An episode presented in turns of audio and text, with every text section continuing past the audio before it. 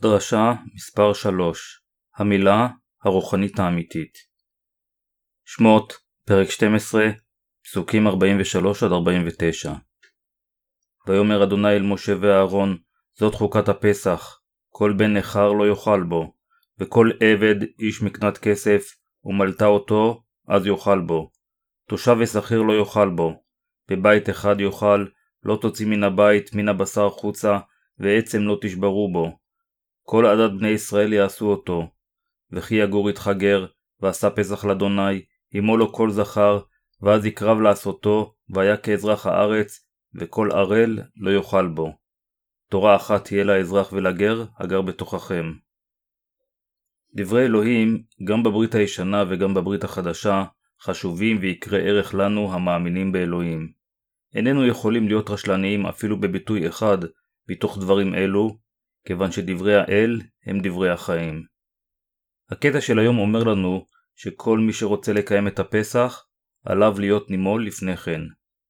עלינו לחשוב על הסיבה לכך שאלוהים אומר לנו את זה. עד שהאדם לא נימול, הוא אינו יכול לקיים את הפסח. אם אנו רוצים להאמין ביהושע, עלינו לדעת את הסיבה לכך שאלוהים נתן לנו צו זה.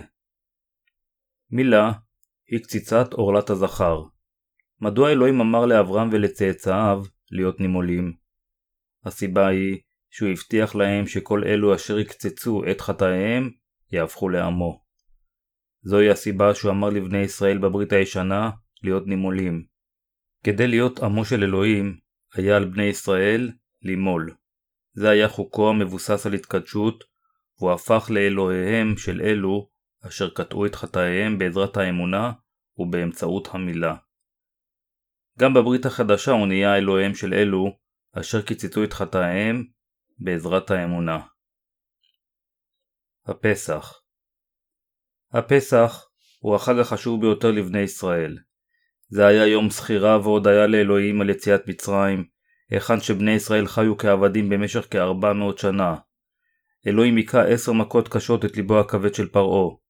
לאחר מכן, הוא הוביל את בני ישראל ממצרים אל ארץ כנען. בני ישראל ניצלו ממכת הבכורות, המכה האחרונה, באמצעות דמו של שא העולה, ובאמצעות ברית המילה.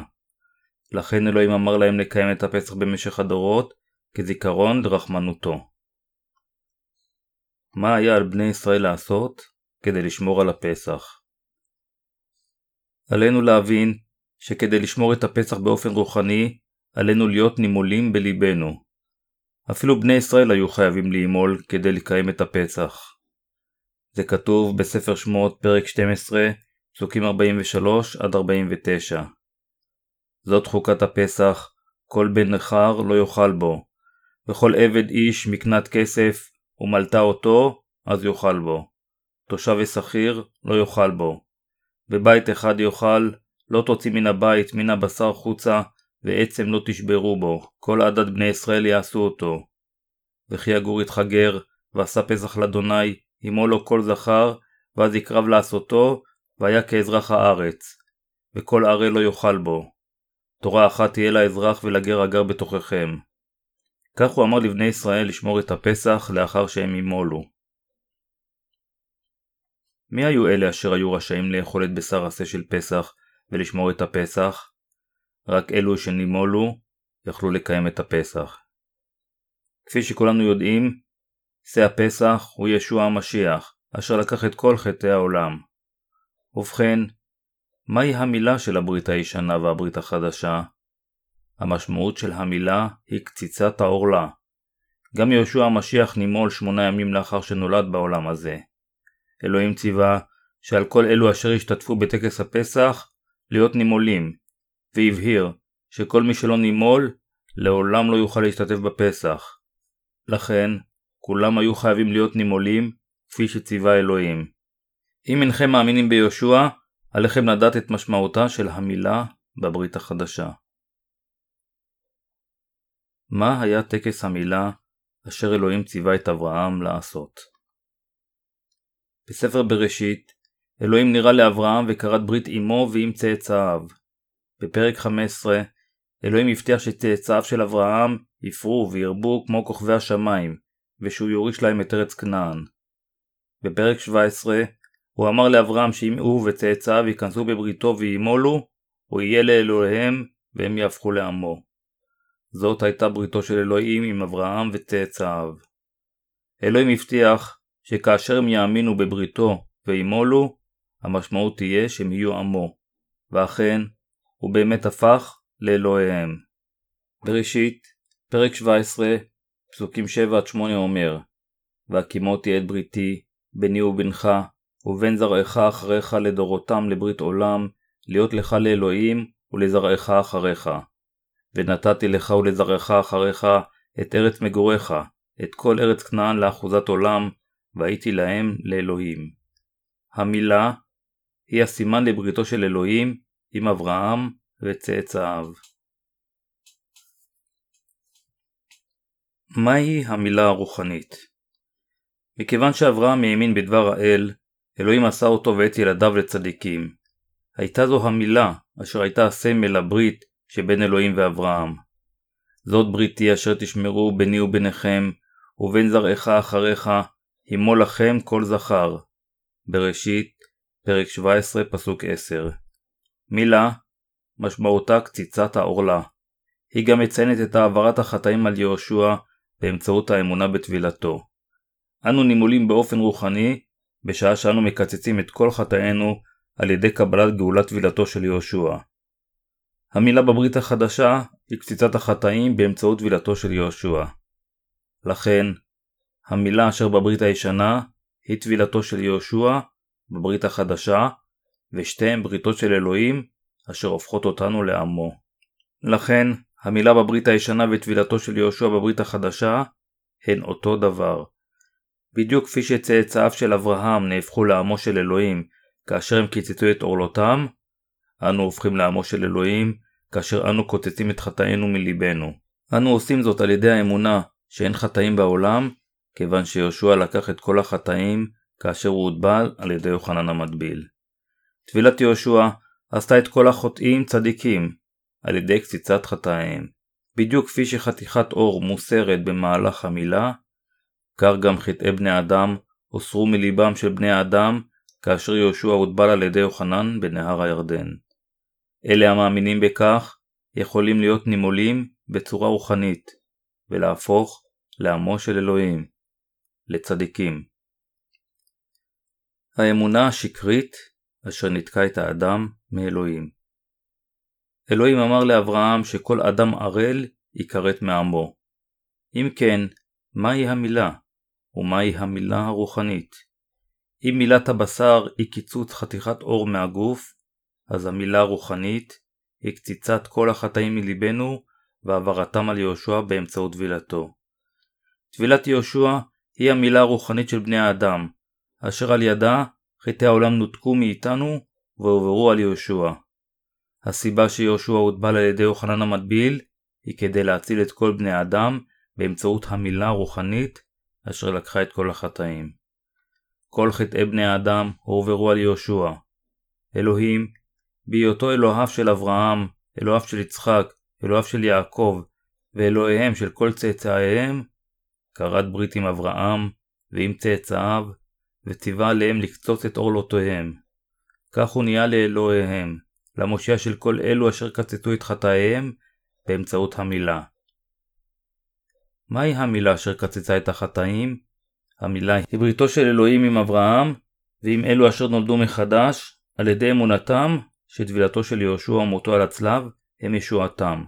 בדרך זו הוא העניק לנו את הזכות להפוך לעמו, וכך הוא אלוהיהם של אלו אשר נימולו.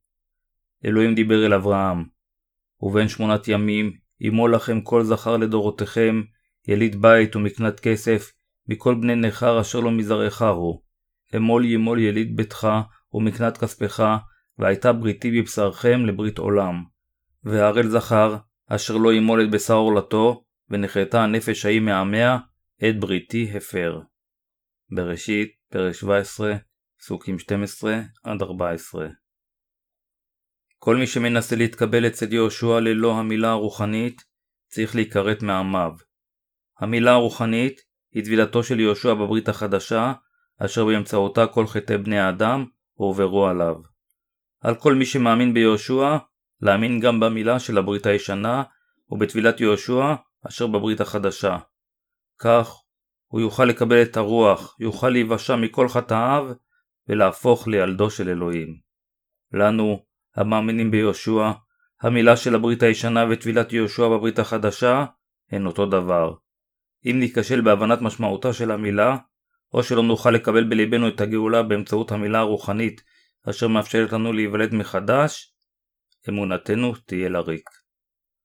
יכול להיות שנחשוב שאנו נאמנים לאלוהים, אך זה יהיה כאילו בנינו את בית אמונתנו על החול.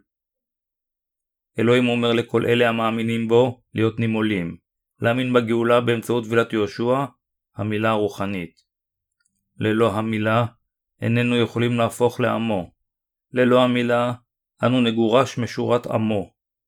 לכן אלוהים ציווה שכל אחד בין אם הוא נקנה בכסף או בין אם הוא זר, צריך למול לפני שהוא מתכבד בארוחת הפסח. אפילו אלו שנולדו כבני ישראל היו נחרטים מעמם אם לא היו נימולים.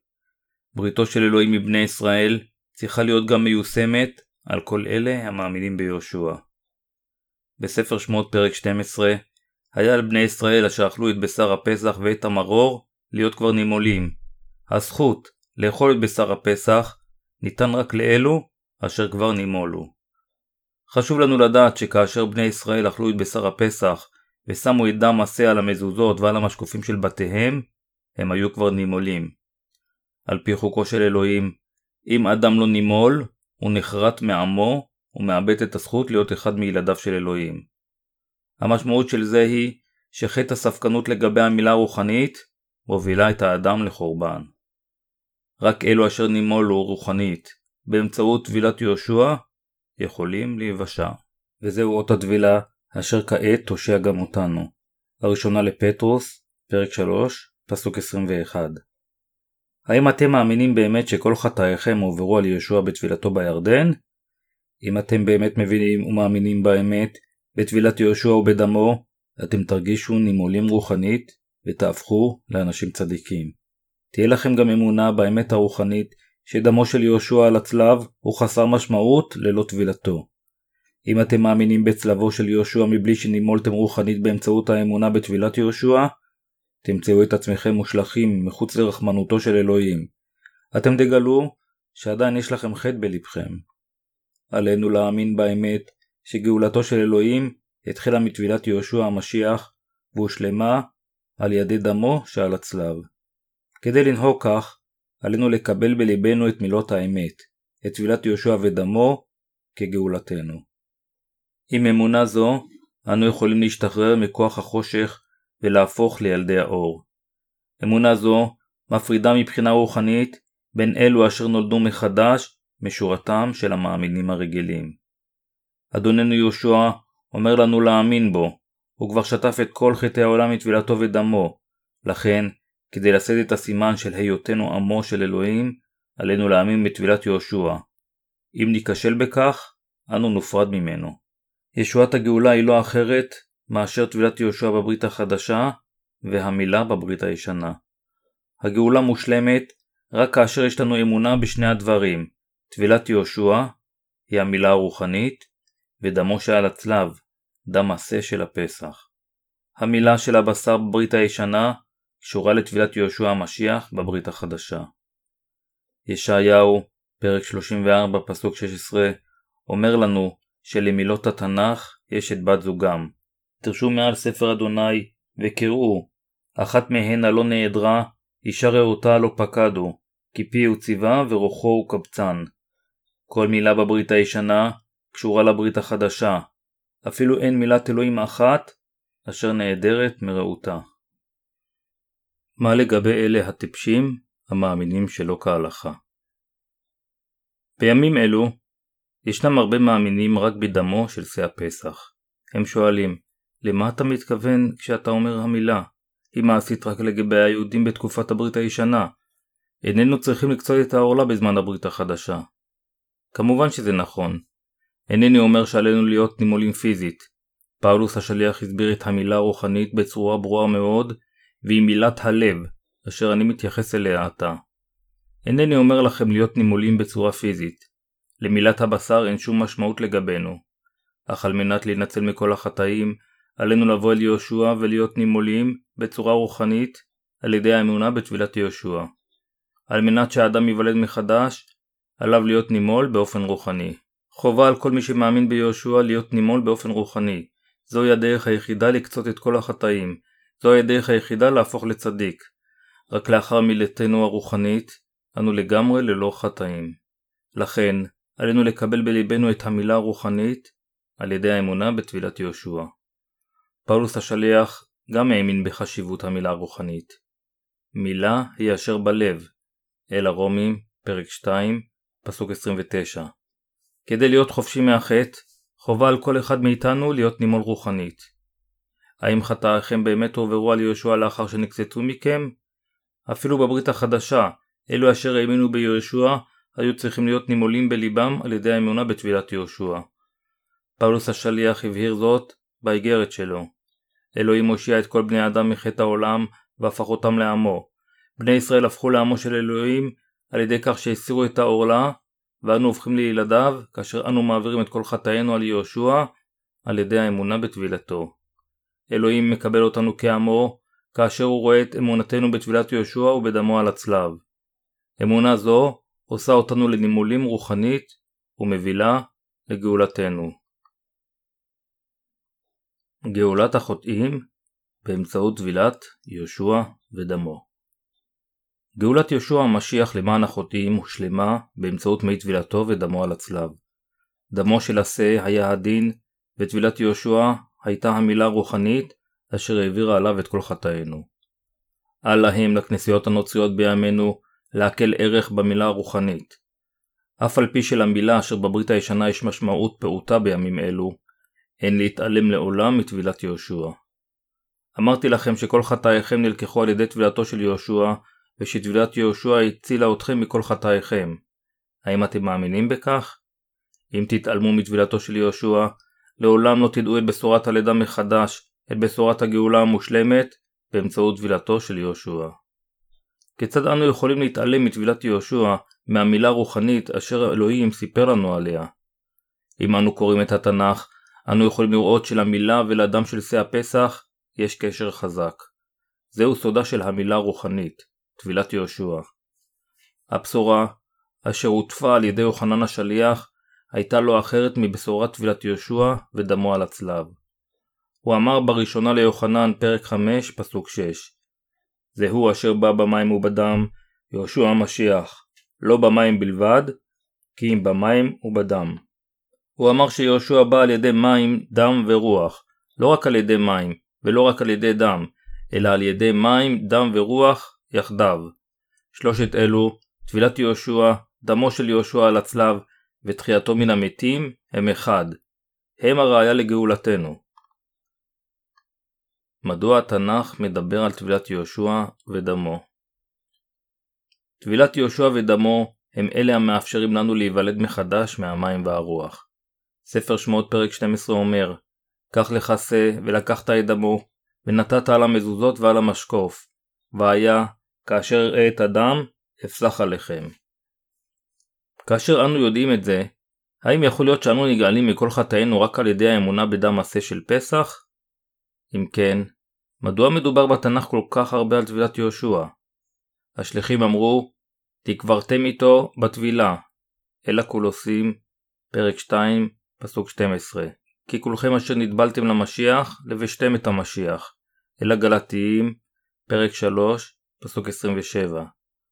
וזהו אות הטבילה אשר כעת הושיע גם אותנו. הראשונה לפטרוס, פרק 3, פסוק 21. השליחים פטרוס ופלוס וכל שאר תלמידיו של יהושע דיברו על טבילת יהושע. הטבילה אשר אנו מתייחסים אליה היא טבילת יהושע בירדן, והאמונה בטבילת יהושע ובדמו היא האמת של הלידה מחדש מהמים והרוח. אגיד לכם את האמת, במשך עשר שנים האמנתי ביהושע אך ורק בדמו. לא הכרתי בטבילתו, אך אמונה זו לא לקחה את החטאים מליבי. האמנתי ביהושע בכל ליבי, אך ליבי עדיין היה מלא בחטאים. לאחר עשר שנים גיליתי את המשמעות של המילה הרוחנית, טבילתו של יהושע, ואז נולדתי מחדש. רק אז הבנתי את האמת. המילה של הברית הישנה מסמלת את טבילת יהושע בברית החדשה. האמנתי, ועדיין אני מאמין בכך. בברית החדשה, האם זה אמונה נכונה להאמין גם בדם של יהושע וגם בטבילתו? האם אמונתי נכונה על פי התנ"ך? לאחר שנולדתי מחדש, תהיתי לגבי הדברים הללו. אף על פי שהאמנתי במסר של טבילת יהושע ודמו, עדיין היו לי שאלות. האם זה נכון להאמין באמת שכל חטאיי הועברו על יהושע כאשר הוא הוטבל, או שמא זה נכון להאמין שיהושע הושיע אותנו רק באמצעות מותו על הצלב? האם לא מספיק להאמין שיהושע הוא האלוהים והמושיע? הרהרתי בזה כאשר קראתי את ספר שמות פרק 12. אנשים רבים היום קוראים את ספר שמות פרק 12 ולא חושבים להצהיר שיהושע המשיח מת על הצלב כמושיעם. הם חושבים שזה נכון להאמין בדמו של המשיח והם מעידים על האמת של הכרתם. יכול להיות שהם מאמינים בתקיפות ואומרים שיהושע הוא המשיח ובין האלוהים, אך הם עדיין חוטאים. הם חושבים שאם הם מאמינים שיהושע המשיח הוא המושיע, הם יבשעו אף על פי שיש להם חטא בליבם. אמונה כזו היא אמונה לא נכונה. אמונה זו אינה יכולה לגרום להם להיוולד מחדש. רק טבילתו של יהושע והאדם הופכים אותנו לצדיקים. אם כן, מה משמעותו של פרק 12 בספר שמות? אני מסתכל בתנ"ך וחושב, האם יש איזושהי בעיה להאמין רק בדמו של יהושע ולהתעלם מטבילתו? אפילו עוד לפני שסיימתי את ספר שמות, גיליתי שהגאולה היא לא רק דמו של המשיח, אלא גם טבילתו. באמצעות התנ"ך, נעשיתי בטוח שאנו נימולים בליבנו באמצעות טבילת יהושע ודמו על הצלב. הבנתי מספר שמות פרק 12 פסוקים 47-49 שלפני שלמישהו היה מותר לאכול את בשר הפסח, היה עליו להיות נימול. זוהי הסיבה לכך שאלוהים אמר בפסוק 49 תורה אחת תהיה לאזרח ולגר הגר בתוככם. לכן, כל מי שלא נימול, לא היה יכול לאכול את בשר הפסח. זוהי האמת אשר גיליתי. באותו אופן, כאשר אנו מאמינים ביהושע כמושיענו, עלינו קודם לקבל את העובדה שכל חטאינו הועברו על יהושע באמצעות טבילתו בירדן, ואז לקבל את העובדה שיהושע המשיח מת על הצלב בגלל חטאים אלו. כאשר הבנתי שיהושע המשיח מת על הצלב כדי להישפט על החטאים שהוא לקח באמצעות טבילתו, הבנתי גם את משמעות המילה הרוחנית אשר הושיע אותנו מכל החטאים והעבירות של העולם. ברגע שהבנתי שכל חטאי נעלמו, ליבי הלבין כשלג, ולקחתי לבסוף לליבי בשורת המים, הדם והרוח. הבנתי שישנם שני דברים אשר מושיעים אותנו, המילה ודמו של השה בברית הישנה, והעברת כל החטאים עליו בברית החדשה. המילה בברית הישנה וטבילת יהושע בברית החדשה הן אחד ואותו דבר.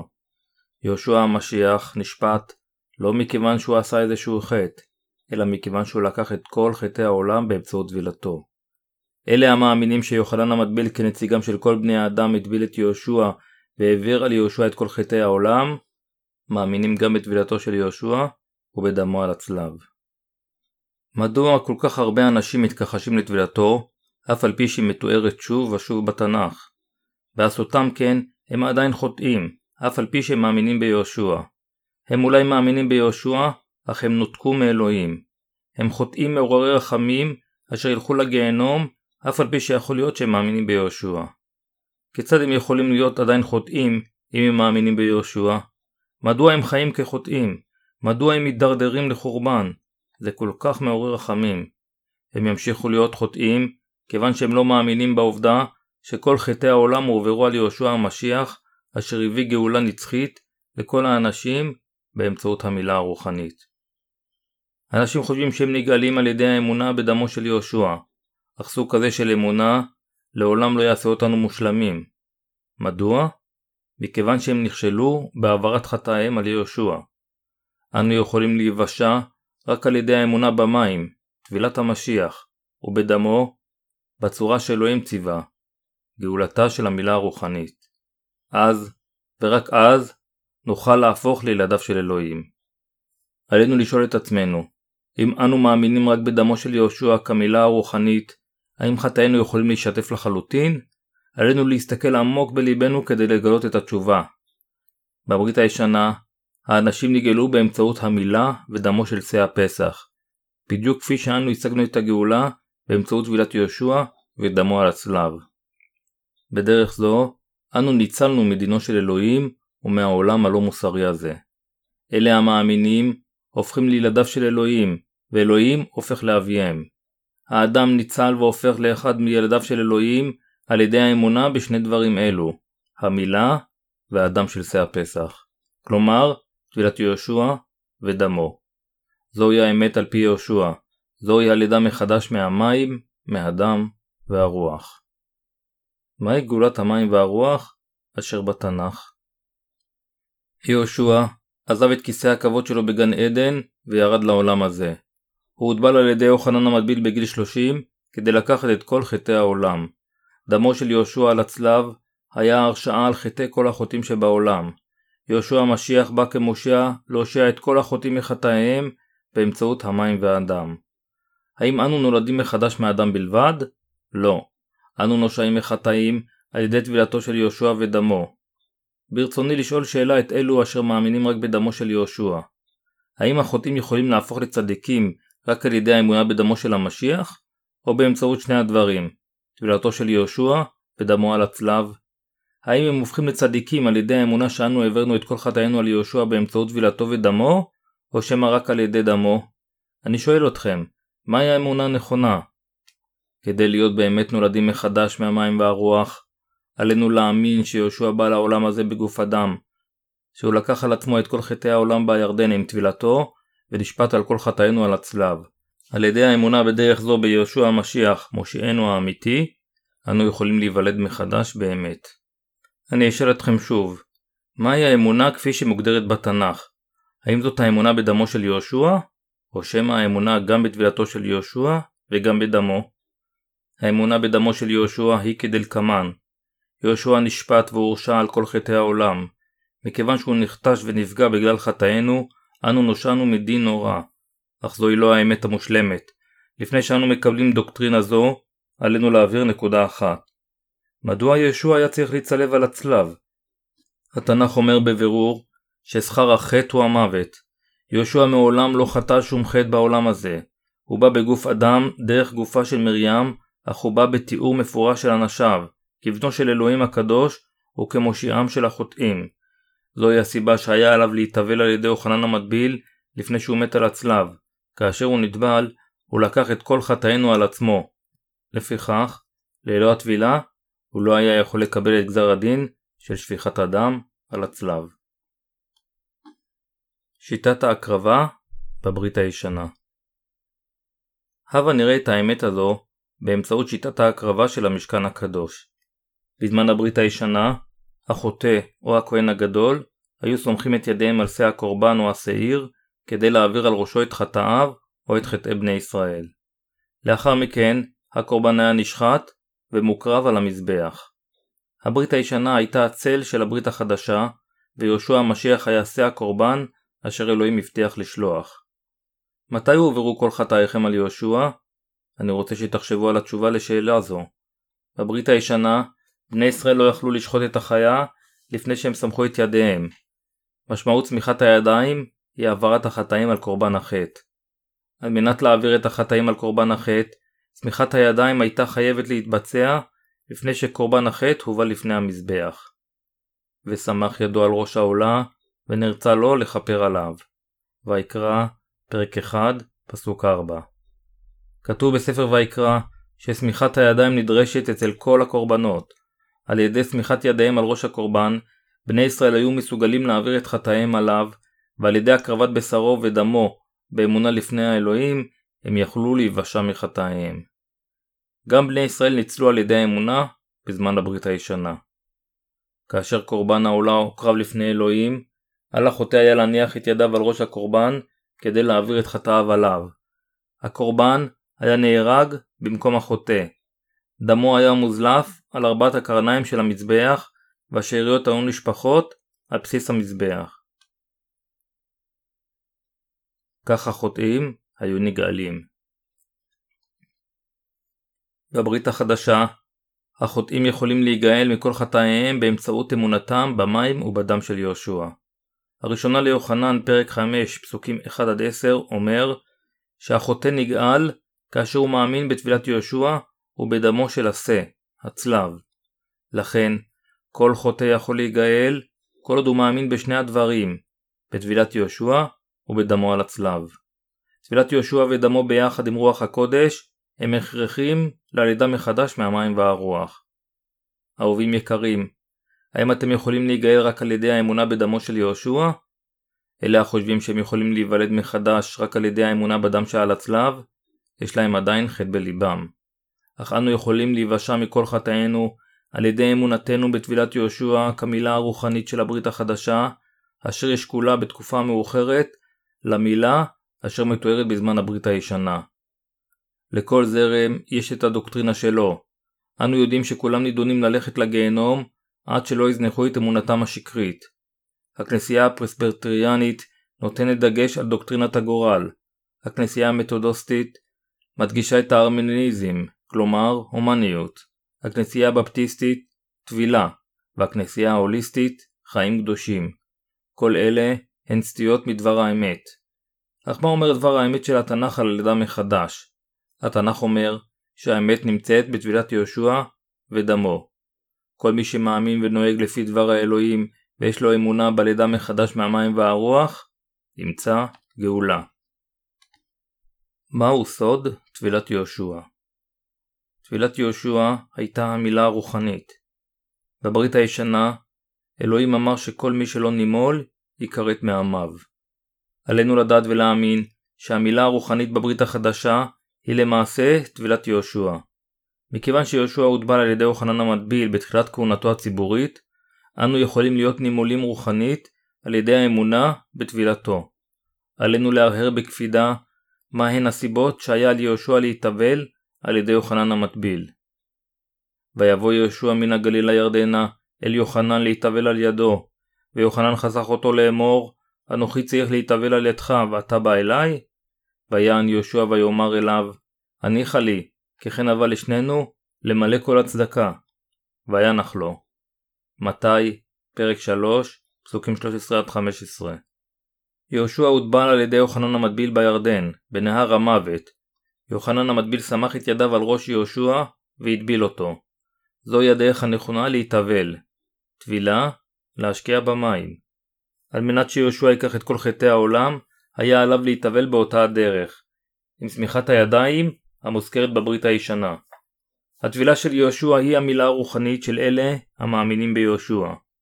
ככן אבל לשנינו למלא כל הצדקה. זה הלם את יהושע לקחת את כל חטאי העולם ולהיות אלוהינו ומושיענו. לכן זה הלם, כפי שזה כתוב, כאשר הוא מת על הצלב עם כל חטאינו על ראשו. לטבילת יהושע יש את הכוח לגרום לכל החוטאים להיוולד מחדש. זהו סודה של בשורת המים והרוח. הדבר הראשון שיהושע עשה בכהונתו הציבורית להצלת החוטאים מכל חטאיהם היה להתאבל על ידי יוחנן המטביל. המשמעות של הטבילה היא לשטוף, לקבור, להעביר על.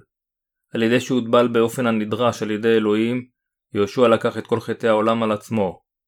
הנה שא האלוהים הנושא חטאת העולם. יוחנן פרק 1, פסוק 29. משמעות טבילת יהושע היא שכל בני אדם בעולם המאמינים בו נימולו רוחנית. יותר מאוחר, הוא הלך לצלב כסה של אלוהים אשר נושא את כל חטאי העולם וקיבל את הדין למען כל החוטאים וכך הוא הושיע את כל בני האדם מהחטאים. לכן, כל אלו אשר מאמינים בתפילת יהושע המשיח, במילה הרוחנית של הברית החדשה, ובדמו על הצלב, כישועתם, נושעים מכל חטאיהם. יהושע המשיח הושיע את כל החוטאים עם טבילתו ודמו. זוהי האמת של המילה הרוחנית. האם הגאולה באה רק על ידי אדם? לא, היא לא. בראשונה ליוחנן, פרק 5, פסוקים 4-8 נאמר כי כל הנולד מאת האלוהים מנצח את העולם, ואמונתנו הניצחון המנצח את העולם. מיהו זה המנצח את העולם, אם לא המאמין ביהושע שהוא בן האלוהים? זה הוא אשר בא במים ובדם, יהושע המשיח. לא במים לבד, כי אם במים ובדם, והרוח הוא המעיד, כי הרוח הוא האמת. כי שלושה הם המעידים, בשמיים האב והדבר ורוח הקודש, ושלושתם אחד המה. ושלושה המה המעידים בארץ, הרוח, המים והדם, ושלושתם לאחד המה. נוצרים יקרים, מהי עדותכם עליו כמושיעכם? העדות היא לא אחרת מהאמונה בבן האלוהים, אשר בא על ידי המים והדם. מהו הניצחון המתגבר על העולם? הוא לא אחר מאשר כוח האמונה במים ובדם.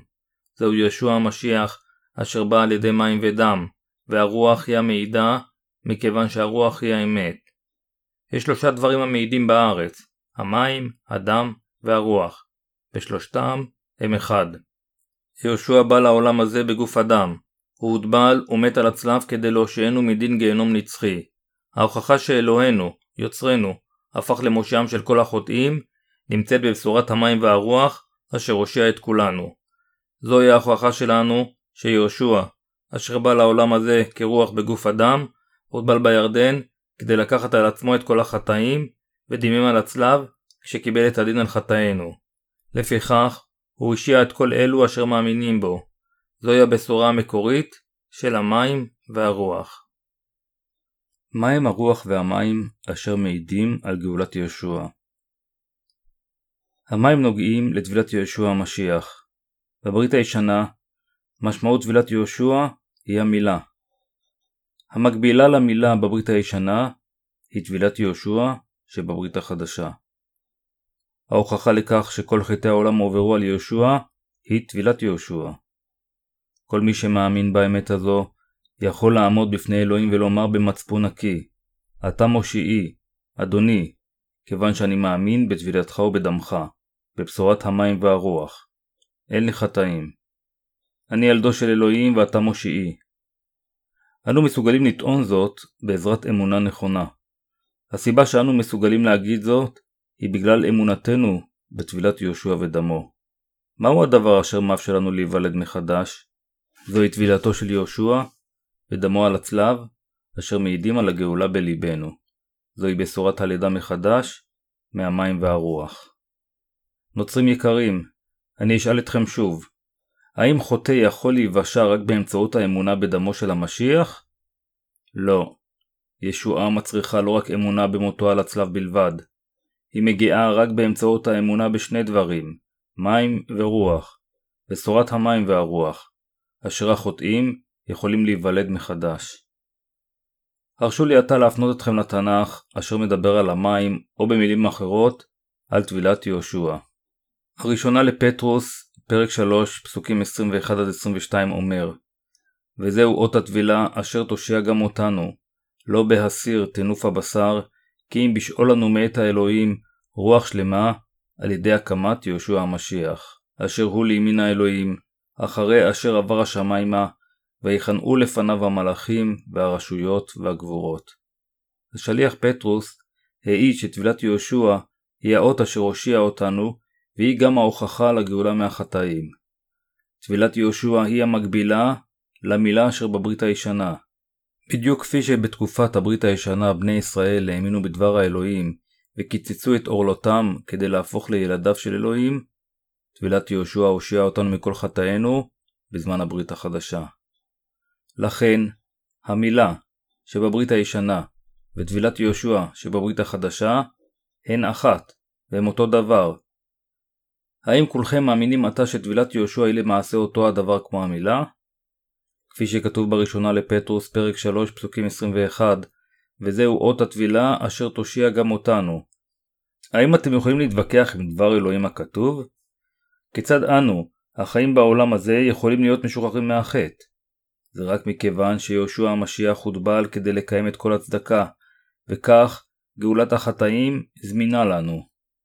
מתי פרק 3 פסוק 15 אומר ככן אבל לשנינו למלא כל הצדקה. כיוון שכל חטאי העולם עוברו על יהושע, כל אלה המאמינים בו הם עתה ללא חטאים. אנו כולנו יכולים להפוך לצדיקים על ידי קבלת האמת שכל חטאינו עוברו על יהושע באמצעות טבילתו. יהושע המשיח לקח את כל חטאינו על עצמו ומת על הצלב כדי להושיענו מהדין.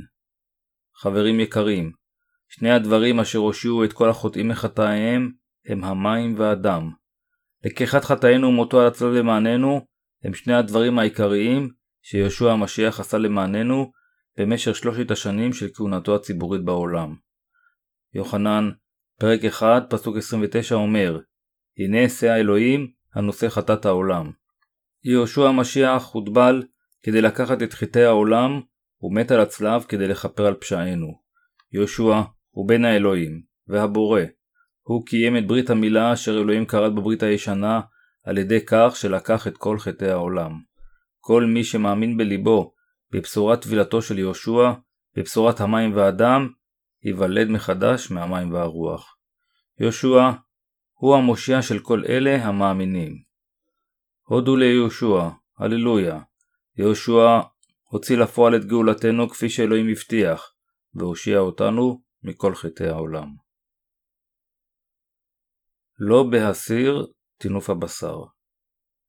בראשונה, לפטרוס, פרק 3, פסוק 21 נאמר וזהו אות הטבילה אשר תושיע גם אותנו, לא בהסיר טינוף הבשר, כי אם בשאול לנו מאת האלוהים רוח שלמה, על ידי הקמת יהושע המשיח. כאשר אדם מאמין שיהושע המשיח הוא מושיעו, אין זה אומר שהוא מפסיק לחטוא עם גופו.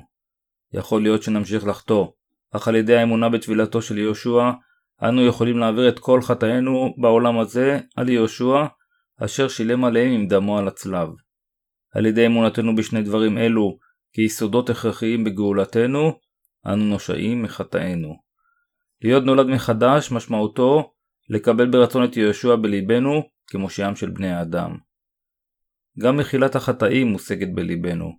כאשר אנו מאמינים בטבילתו של יהושע ודמו על הצלב, ליבנו נולד מחדש, אך אנו ממשיכים לעשות חטאים ועבירות עם גופנו, אבל כל חטאי גופנו נמחלו כבר. טבילת יהושע היא עדות לכל אלו אשר נולדו מחדש. אנו ללא חטאים כאשר אנו מאמינים במחילת החטאים באמצעות טבילתו של המשיח. אנו נולדים מחדש כאשר אנו לוקחים לתוך ליבנו את אמת הגאולה באמצעות טבילת יהושע והופכים לצדיקים באמצעות בשורת המים והרוח. זוהי אמונתו של אברהם שבברית הישנה, האמונה אשר הופכת אותנו לצדיקים, אשר פאולוס השליח דיבר עליה, וזוהי אות הגאולה אשר פטרוס השליח העיד עליה. בדיוק כפי שאברהם שמע, האמין בדבר אלוהים והפך לצדיק, אנו נגאלים כאשר אנו מאמינים בטבילת יהושע ומותו על הצלב. יוחנן, פרק 1 פסוק 12 אומר והמקבלים אותו נתן עוז למו להיות בנים לאלוהים המאמינים בשמו. האם אתם מקבלים את יהושע המשיח, האחד אשר גאל אותנו מכל חטאינו באמצעות הטבילה והדם כמשיעכם? אנו חייבים לקבל את הגאולה אשר ניתנה לנו באמצעות המים והדם של בן האל. האם גאולה באה רק על ידי דמו של יהושע המשיח בלבד? לא. היא באה על ידי המים והדם של יהושע. בתנ"ך הוצהר בבירור שהגאולה לא באה רק על ידי דמו של יהושע בלבד, אלא על ידי טבילת יהושע ודמו. טבילת יהושע היא המילה הרוחנית של הברית החדשה, היא אמת הגאולה אשר קצצה את כל חטאינו מאיתנו. העובדה שהוא נשפט על חטאי העולם, משמעותה שהוא נשפט למעננו, למענכם ולמעני. על ידי קבלת בשורת מחילת הרחמים, טבילת יהושע ודמו, נפטרנו מהדין על כל חטאינו. בעזרת אמונתנו, אנו נגאלים מכל החטאים אשר אנו חוטאים בעולם הזה. כאשר אנו לוקחים את טבילת יהושע ודמו כגאולתנו, כל חטאינו אשר בלבנו נשטפים. האם אתם מאמינים? אני מקווה בכנות שתאמינו בבשורת המים והרוח. האמינו ותזכו בחיי נצח. פאולוס השליח אמר, מילה היא אשר בלב. אל הרומים, פרק 2, פסוק 29. כיצד אנו נימולים בליבנו? אנו יכולים להיות נימולים רוחנית, כאשר אנו מאמינים בבואו של המשיח לעולם הזה בגוף, בטבילתו אשר לקחה את כל חטאי העולם, במותו על הצלב בגלל חטאינו, ובתחייתו מן המתים. פאולוס השליח אמר שהמילה היא אשר בלב. מילה של הלב משמעותה אמונתו בטבילתו של יהושע ודמו. אם ברצונכם להיות נימולים בלבכם, עליכם לקחת לתוך לבכם את בשורת טבילת יהושע ודמו, ורק אז תוכלו להפוך באמת לילדיו של אלוהים. האם יוחנן המטביל נשלח על ידי אלוהים? כאן עלינו לשאול מי היה יוחנן המטביל אשר הטביל את יהושע המשיח. יוחנן המטביל היה נציגם של בני האדם. מתי, פרק 11, פסוקים 11-14 אומר אמן אומר אני לכם, לא קם בילודי אישה איש גדול מיוחנן המטביל, אך הקטן במלכות שמיים גדול הוא ממנו. ומימי יוחנן המטביל עד הנה מלכות השמיים נתפסה בחוזקה, והמתחזקים יחטפוה. כי כל הנביאים והתורה עדי יוחנן ניבאו, ואם תרצו לקבל, הנה הוא אליהו העתיד לבוא.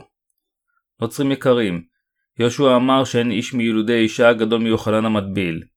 עם לידתו של יוחנן המטביל, הברית הראשונה של אלוהים, תקופת הברית הישנה, חלפה. היא חלפה כיוון שיהושע המשיח אשר עמד לקיים את בריתו של אלוהים, הופיע אחרון. ובכן, מי קיים את בריתו של אלוהים? יהושע המשיח ויוחנן המטביל. יוחנן המטביל העביר את כל חטאי העולם על יהושע. מי היה הכהן הגדול האחרון של הברית הישנה? מי היה צאצאו של אהרון? יהושע המשיח העיד שזה לא היה אחר מיוחנן המטביל. יוחנן המטביל היה נציגם של בני האדם, הגדול מבין ילודי אישה. הבה נחשוב על העובדות. משה, אברהם, יצחק ויעקב נולדו כולם מאישה. אך מתוך כל האנשים, גם בברית הישנה וגם בברית החדשה, מי היה הגדול מילודי אישה? זה היה יוחנן המטביל. יוחנן המטביל, כנביא האחרון של הברית הישנה וצאצאו של אהרון, הטביל את עשה של אלוהים בברית החדשה, באותה דרך שאהרון סמך את ידיו על קורבן העולה ביום הכיפורים, בברית הישנה. הוא הטביל את יהושע המשיח, והעביר את כל חטאי העולם על יהושע. הוא היה משרת האלוהים. הוא קיים את המילה הרוחנית בליבם של כל בני האדם, על ידי כך שהטביל את יהושע המשיח. ביחד עם טבילת יהושע, עלינו להאמין בדמו כעדות על גאולתנו. יהושע המשיח לקח את כל חטאי העולם באמצעות טבילתו ונשפט עליהם. הדבר היחידי שעלינו לעשות זה פשוט להאמין בכך. זהו רצונו של אלוהים, שאנו נאמין במה שיהושע עשה. ברגע שתיקחו ללבכם את בשורת הלידה מחדש מהמים והרוח, תוכלו להיות צאצאיו של אברהם וילדיו של אלוהים. יש רק מעטים אשר הם במשיח, בעוד שישנם הרבה שלא קיבלו אותו בליבם. היום עוד מעט נגמר והחשיכה יורדת. האמינו בתפילת יהושע ואפשרו לו להיכנס ללבכם. אמונתכם בתפילת יהושע ודמו תביא לכך שתתברכו בגאולה הרוחנית. זכרו תמיד שהמשיכה הרוחנית באה כאשר אתם מאמינים בבשורת הגאולה, בשורת טבילת יהושע ודמו. אני רוצה שתדעו שאתם יכולים להכין את הנרות הרוחניים, הכנסייה ואת השמן, שזה הרוח, כמו העלמות החכמות, במתי, פרק 25 פסוק 4, על ידי האמונה בבשורת טבילת יהושע ודמו. אלה המאמינים ביהושע הולכים לכנסייה עם הרוח בליבם. למען מי הוטבע ליהושע? אנוכי צריך להתאבל על ידך ואתה בא אליי? ויען יהושע ויאמר אליו, הניחה לי, כי כן נבע לשנינו למלא כל הצדקה. וינח לו. מתי, פרק 3, פסוקים 14-15 יהושע הוטבל כדי לשטוף את כל חטאי העולם. יהושע המשיח הוא בן האלוהים ומושיענו. הוא הבורא אשר יצר אותנו. יהושע המשיח בא על פי רצונו של אלוהים האב כדי להפוך אותנו לעמו. על מי מדברים הנביאים בברית הישנה? הם דיברו על יהושע המשיח. כל הנביאים של הברית הישנה דיברו על כך שיהושע יבוא לעולם הזה כדי לקחת את כל חטאינו ולפטור אותנו מהחטא לנצח. יהושע בא לעולם הזה, כפי שנובע בברית הישנה, ולקח את כל חטאי בני האדם, מהאדם הראשון וחווה, ועד האדם האחרון עלי אדמות. עתה, קחו ללבכם את הגאולה באמצעות טבילת יהושע ודמו. האם אינכם בטוחים שזאת האמת? האם עדיין יש לכם חטאים בלבכם? כי כן נבע לשנינו למלא כל הצדקה. יהושע הוטבל על ידי יוחנן המטביל כדי למלא את כל הצדקה. המילה טבילה משמעותה להישתף. יהושע הוטבל על ידי יוחנן המטביל בדרך של שמיכת הידיים המתוארת בברית הישנה. לאחר שהוא לקח את כל חטאי בני האדם, הוא הטביל את עצמו בירדן. הנהר מרמז על המוות והדין בשביל החוטאים. טבילת המשיח במים מסמלת את מותו על הצלב. התרוממותו מן המים מסמלת את תחייתו מן המתים. יהושע קם מן המתים ביום השלישי לאחר שמת על הצלב. יהושע הוא אלוהינו ומושיענו. העובדה שיהושע בא לעולם הזה כדי להתאבל, דימים למוות על הצלב, קם לתחייה ביום השלישי ועכשיו יושב לימינו של אלוהים, היא ההוכחה הברורה לכך שהוא הציל את כל בני האדם מהמוות. האם אתם מאמינים בכך? טבילת יהושע היא המילה הרוחנית של הברית החדשה. מילה היא אשר בלב. מילת הלב מושלמת כאשר אנו מאמינים בטבילת יהושע באמת של העברת כל החטאים על יהושע. המילה אשר בלב היא ההכרה בטבילת יהושע אשר באמצעותה העברנו את כל חטאינו על יהושע. האם אתם נימולים בלבכם? אם תאמינו במילת הלב, חטאיכם ישתפו אחת ולתמיד. למטרה זו, יהושע מילא את כל הצדקה והבטיח ישועה לכל החוטאים. נוצרים יקרים, קחו את ההוכחה הזו ללבכם ולראשכם, זוהי האמת. ברגע שתיקחו ללבכם את ישועת יהושע, תיפטרו מכל חטאיכם. והמקבלים אותו נתן עוז למו להיות בנים לאלוהים המאמינים בשמו. יוחנן, פרק 1, פסוק 12. האם אתם יכולים להבין עתה מדוע היה על יהושע לבוא לעולם הזה כדי להתאבל? האם אתם מאמינים בזה עכשיו? יהושע הוטבל כדי לקחת את כל חטאי בני האדם. זו הייתה טבילת המילה. טבילת יהושע מעניקה לנו את המילה הרוחנית. זוהי הסיבה שפאולוס השליח אומר לנו להיות נימולים בליבנו. יהושע הושיע אותנו כל כך בבירור עם טבילתו ודמו, כך שאין לנו שום ברירה אלא להאמין בזה בליבנו. עלינו להגיד בליבנו, כן, אמן, לדבר האלוהים. האם זאת לא האמת? האם אתם מאמינים בכך? כמעט אלפיים שנה חלפו מאז שיהושע בא לעולם הזה. ביום ובתקופה זו של חסד אלוהים, עלינו לקחת לליבנו את האמת, המים והדם של יהושע.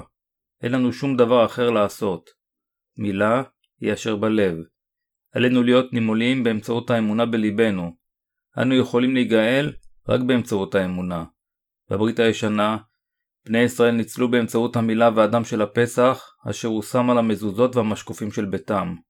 אלה המאמינים בטבילתו של יהושע ודמו כמושיעם, אינם מפחדים מדינו של אלוהים, כיוון שהוא יפסח עליהם.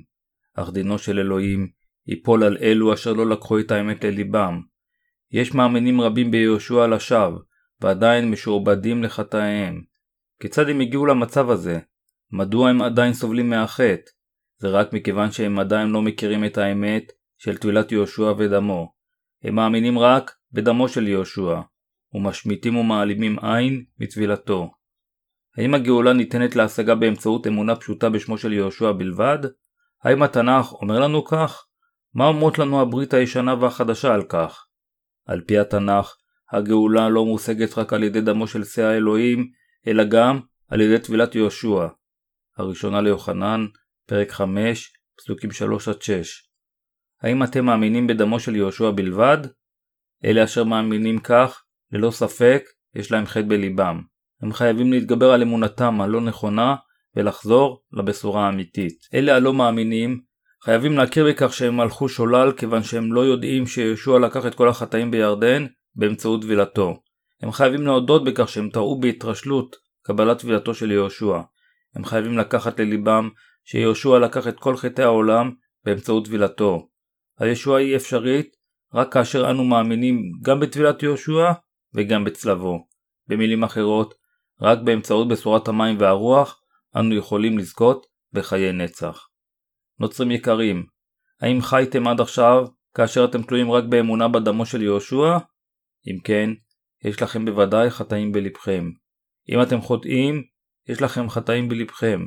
אם אתם חושבים שאתם משוחררים מהחטאים כאשר אתם חיים על פי תורת האל, זהו רק רגש הנובע מהרגשות שלכם. הכרה זו אינה תואמת את דבר האל. זה עדיין לא מאוחר. זה עדיין לא מאוחר, רק האמינו בטבילת יהושע ודמו, היו נימולים בלבכם ותשתחררו מכל החטאים. המשמעות של להשתחרר מחטאים היא שנגאלתם על ידי האמונה בבשורת טבילתו של ישוע ודמו. האם אתם מוכנים להאמין בטבילת יהושע ודמו למען מחילת כל חטאיכם? ברגע שתאמינו, תלמדו מהי הישועה, תקבלו שלוות נפש, ואז, ורק אז, תהיו צדיקים. לא באמצעות מעשיכם, אלא באמצעות אמונתכם בדבר האל. אם אחד מכם עדיין מאמין ומסתמך רק על הדם של יהושע כדי להיוושע, אני מעוניין להמריצו להאמין גם בטבילת יהושע וגם בדמו. נוצרים יקרים, הגאולה המושלמת של בני האדם מהחטאים בוצעה באמצעות בשורת טבילת יהושע ודמו. אלוהים ירד לעולם הזה בגוף אדם. אלוהים אמר באמצעות הנביאים שעלינו לקרוא את שמו יהושע, על שהושיע את עמו מחטאיהם. אלוהים אמר, הנה העלמה הרה ויולדת בן, וקראו שמו עמנואל, אשר פירושו האל עמנו. מתי, פרק 1, פסוק 23. אלוהים בא לעולם הזה כדי להציל את החוטאים. הוא הוטבל כדי לקחת את כל חטאי העולם, וכך להציל את כל החוטאים. זוהי האמת והגאולה של המים והדם. אני פה כדי להגיד לכם את זה. האם נגאלנו רק על ידי דמו של יהושע? כמובן שלא. אנו נגאלנו על ידי טבילתו של יהושע ודמו שעל הצלב. היום יש כל כך הרבה נביאי שקר וכופרים אשר אינם מאמינים בטבילת יהושע. יהושע אמר, וידעתם את האמת, והאמת תשימכם לבני חורין. יוחנן, פרק 8, פסוק 32.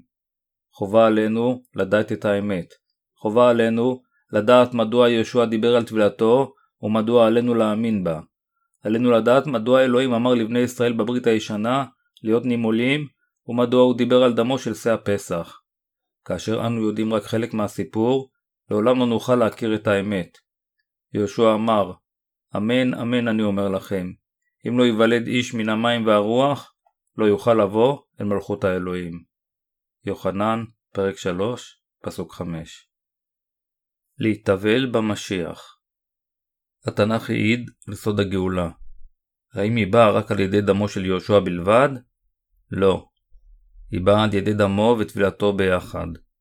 פאולוס השליח דיבר על כך לעיתים קרובות באל הרומים פרק 6, ושוב בהרבה איגרות אחרות. הבה נקרא את אל הרומים פרק 6, פסוקים 3-8. או, האינכם יודעים כי כולנו הנטבלים למשיח ישוע, למותו נטבלנו. לכן נקברנו איתו בטבילה למוות, למען כאשר נאור המשיח מן המתים בכבוד האב, כן נתהלך גם אנחנו בחיים מחודשים. כי אם נדבקנו בדמיון מותו, אכן גם נהיה דבוקים לתחייתו. באשר יודעים אנחנו כי נצלב איתו האדם הישן אשר בנו, למען תבוטל גביית החטא, לבלתי היותנו עוד עבדים לחטא. כאשר מת, הוא נקרא מן החטא. והנה אימתנו עם המשיח, נאמין כי גם נחיה עמו. הבה נסתכל בפסוק 5. הוא אומר, כי אם נדבקנו בדמיון מותו, אכן גם נהיה דבוקים לתחייתו.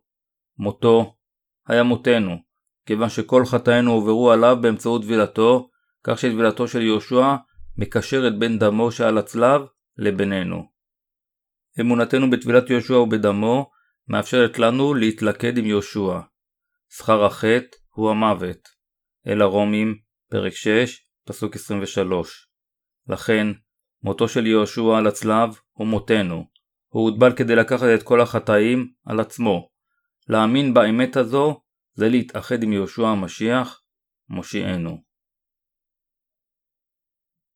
אל לנו להאמין ביהושע כדרך חיים דתית. אנשים רבים מאמינים ביהושע כדרך חיים דתית, הולכים לכנסייה ובוכים תוך כדי תפילה וחרטה. הם מתוודים על חטאיהם ומבקשים מחילה כל יום. הם מתפללים, יהושע, אני יודע ומאמין שמטת על הצלב למעני. כן, אני מאמין. ברור שהם לא מבינים את הקטע הבא, ואם נתוודה על חטאתנו ולטהרנו מכל עוון. הראשונה ליוחנן, פרק 1, פסוק 9.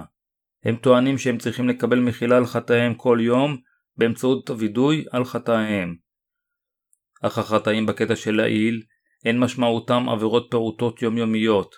המשמעות היא שנמחה לנו על כל חטאינו אחת ולתמיד כאשר אנו מתוודים שעדיין לא נגאלנו.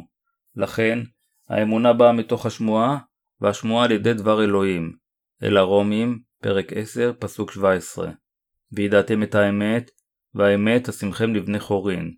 יוחנן, פרק 8, פסוק 32. נוצרים יקרים, האמת היא ברורה. אם אתם מאמינים שיהושע מת על הצלב מבלי שלקח את חטאינו באמצעות טבילתו בירדן, אמונתכם היא לשווא.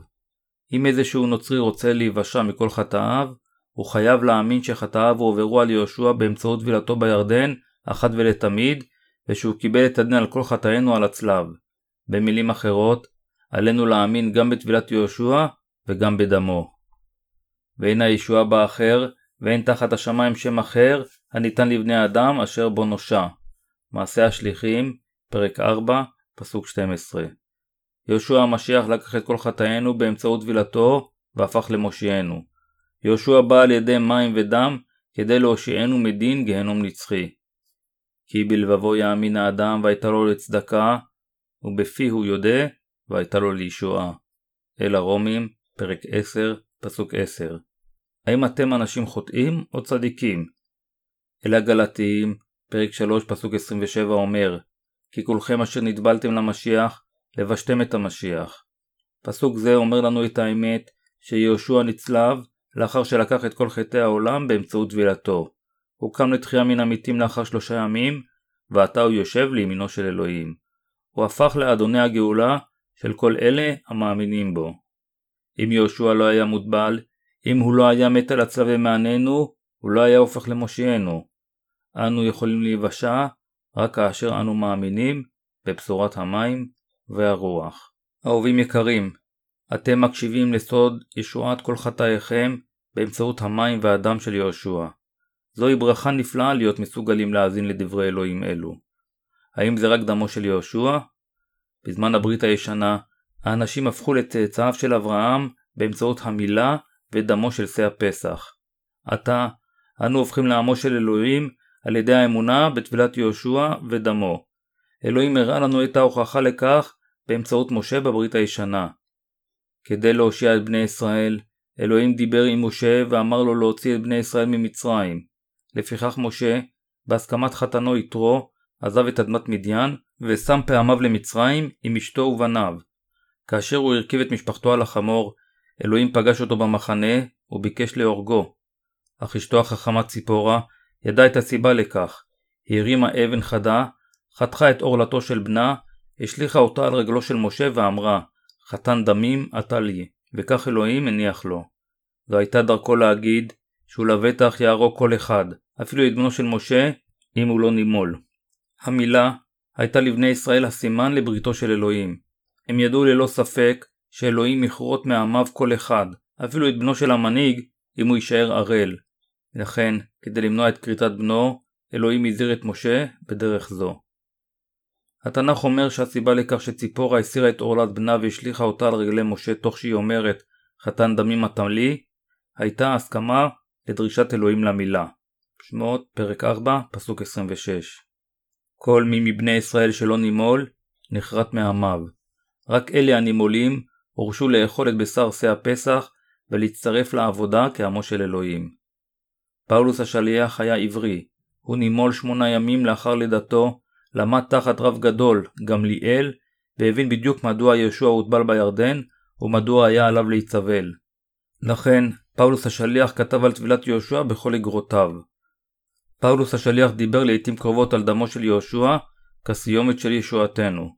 הדם היה רק השלב האחרון של גאולתנו, בעוד שהמילה הרוחנית האמיתית הייתה טבילת יהושע. אין טעם בהדגשת דמו של יהושע ללא טבילתו. פאולוס השליח דיבר לעיתים קרובות במישרין על צלבו של יהושע. מדוע? כיוון שזו ההוכחה הסופית לישועתנו. אם יהושע היה לוקח את כל חטאי העולם על עצמו, אך לא היה מדמם על הצלב כדי לקבל את הדין בשבילנו, לא היינו נושעים לגמרי. זוהי הסיבה לכך שפאולוס השליח דיבר על הצלב לעיתים כה קרובות. הצלב הוא השלב האחרון של ישועתנו. אם אמת הישועה הייתה נמסרת לדור זה ללא סילופים, היו כעת הרבה יותר אנשים ללא חטא. אך למרבה הצער, האמת עבדה במשך הזמן, ואנשים רבים יודעים רק על הצלב, מבלי להבין את המשמעות האמיתית של טבילתו. מכיוון שיש להם אמונה רק במעטפת ריקה של בשורה, הם יישארו חוטאים, ולא משנה במשך כמה שנים הם יאמינו בקנאות ביהושע. הם יישארו חוטאים לאחר עשר שנים, ואפילו לאחר חמישים שנה של חיים דתיים. העדות שלי התחלתי להאמין ביהושע כאשר הייתי בן עשרים. מכיוון שלא הכרתי את תורת האל, לא היה לי מושג כמה חטאים חטאתי במשך חיי עד גיל זה. חייתי בדרכי שלי מבלי אפילו להכיר את אלוהים. באותו זמן חליתי. הייתי כל כך חולה עד שחשבתי שאני עומד למות. לפיכך החלטתי שלפחות אני אגאל מכל חטאיי לפני מותי. כיוון ששמעתי שיהושע מת למען חוטאים כמוני, החלטתי להאמין בו. בתחילה הייתי מלא בשמחה והכרת תודה, אך התחושה החלה להתעמם עם הזמן. לאחר מספר שנים לא יכולתי שלא לעשות חטאים חדשים כל יום. הייתי לחוטא שוב ושוב. לאחר עשר שנים עדיין הייתי חוטא. למעשה, הייתי חוטא גרוע יותר מבעבר. האמנתי ביהושע במשך עשר שנים, והעובדה שהייתי חוטא לעולם לא השתנתה. הייתי גם מאמין וגם חוטא. אף על פי ששרתי בכייה לא תציל אותי, אם כי פניי שטופי דמעות, זה לא יכול להפיק את פחדיי, זה לא יכול לשטוף חטאים של שנים. בכייה לא תציל אותי, בכיתי כל פעם שחטאתי. אלוהים היקר, סלח לי בבקשה על חטא זה, מחל לי על חטא זה היחיד ואני לעולם לא אחטא שוב. לאחר שחטאתי, נהגתי להתפלל במשך שלושה ימים. מצפוני היה כה כבד, בכיתי והתפללתי למחילתו של אלוהים. לאחר שלושה ימים הרגשתי יותר טוב, וחשבתי שאני מלא שוב בנוכחות שלו. שתתי שוב את חטאיי, הללויה. יצאתי החוצה, וחייתי בהתמדה לזמן מה. אך במהרה חטאתי שוב, וייאושי גבר. נהגתי לחזור על תהליך מדכא זה שוב ושוב. זה היה כל כך נפלא להאמין ביהושע בהתחלה, אך ככל שהאמנתי לאורך זמן, חטאיי נערמו כמו אבק בחדר לא משומש. לאחר עשר שנים, הייתי חוטא גרוע יותר ממה שהתחלתי. מדוע התחלתי להאמין ביהושע כה מוקדם בחיי? זה היה הרבה יותר קל אילו הייתי מחכה עד גיל 80, ממש לפני מותי, ואז לא הייתי מודע לחטאיי, ולא הייתי צריך לחזור בתשובה כל יום. חשבתי שעליי לחיות על פי רצונו של אלוהים, אך זה היה בלתי אפשרי. הרגשתי שאני עומד לצאת מדעתי. התחלתי לחקור ולחפש את אלוהים. בזבזתי זמן רב בלמידת תיאולוגיות, אך לאחר מספר שנים, לבי נעשה עוד יותר עקר. לפני שהתחלתי לקרוא ספרים של תיאוריות דתיות, נהגתי להגיד שברצוני לחיות כמו הקדוש דמיין, אשר לעולם לא ישן בנוחיות במיטה חמה. נדרתי שלעולם לא אפנק את עצמי, ובמקום זה, אתמסר לסגפנות. כאשר קראתי על חיי הקדוש הזה, נדרתי לחיות בדיוק כמוהו. ניסיתי לחיות חיים סגפניים, נהגתי לכרוע בערך על רצפה קשה של מלט, ולהתפלל במשך שעות בזמן נתון, ואז הרגשתי כאילו לתפילותיי יש יותר משמעות, והרגשתי לאחר מכן טוב יותר. אך לאחר עשר שנים לא יכולתי לעמוד בזה יותר. לפיכך התפללתי לאלוהים. אלוהים היקר שבשמיים, בבקשה, הושע אותי, אני מאמין בך בכל ליבי. אני יודע שאני לא אחליף את התמסרותי אליך, אפילו אם מישהו ישים סכין על גרוני. אך אף על פי שאני מאמין בך בכל ליבי, מדוע אני מרגיש ריקנות בפנים? מדוע אני כל כך מתוסכל? מדוע אני הופך לחוטא יותר מאי פעם? לפני כן, מעולם לא חשבתי כל כך על חטאים. התחלתי להאמין בך, ועתה אני תוהה, מדוע הפכתי לכל כך הרבה יותר גרוע לאחר שהאמנתי בך במשך שנים? מה קורה איתי? ואז הבנתי את הסיבה. האמנתי באלוהים מבלי שנגאלתי מחטאיי. באותו זמן לא ידעתי את האמת, וזה הספיק על מנת לשגע אותי. כיצד יכולתי עם חטא בליבי לספר לאחרים על גאולת החסד של אלוהים? כיצד יכולתי להגיד לאחרים להאמין ביהושע? התפללתי שוב ושוב. אלוהים היקר, בקרוב אני אסיים את לימודיי בסמינר ואוסמך לכומר. אך אם אהפוך לכומר עם חטאים, כיצד אוכל לספר לחוטאים אודות הגאולה? אני בעצמי חוטא, וכאשר אני קורא את איגרותיו של השליח פאולוס, אני מגלה שאדם שאין בו את רוח המשיח, הוא לא ילדו של אלוהים. אך לא משנה עד כמה בלהיטות חיפשתי, הרוח לא נמצאה בי. בהתחלה, הרגשתי בה, אך היא נעלמה. מה קרה? תאמר לי בבקשה, מדוע? ישוע. למעשה, הסיבה הייתה שהולכתי את עצמי שולל בחושבי שאוכל להיגאל באמצעות אמונה פשוטה ביהושע. התייסרתי על כך לאורך זמן. אלוהים הבטיח להראות את עצמו לאלו אשר מחפשים אחריו בלהט. לבסוף הוא פגש אותי עם אמיתותו. הייתי עדיין חוטא עשר שנים לאחר שהתחלתי להאמין ביהושע, אך כאשר למדתי עצות טבילת יהושע ודמו, כאשר גיליתי את משמעותה של המילה בברית הישנה והמילה הרוחנית בברית החדשה, כאשר הבנתי והאמנתי בסוד הגאולה באמצעות טבילת המשיח, כל ייסוריי הסתיימו, נשמתי הפכה ללבנה כשלג. גם לכם זה יקרה באופן דומה.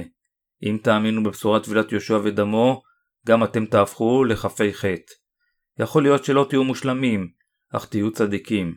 כאשר תיקחו את האמת הזו ללבכם, ותגרמו לאחרים גם לדעת עליה, הם גם יגאלו, ויעללו את אלוהים כשהם קוראים, הללויה.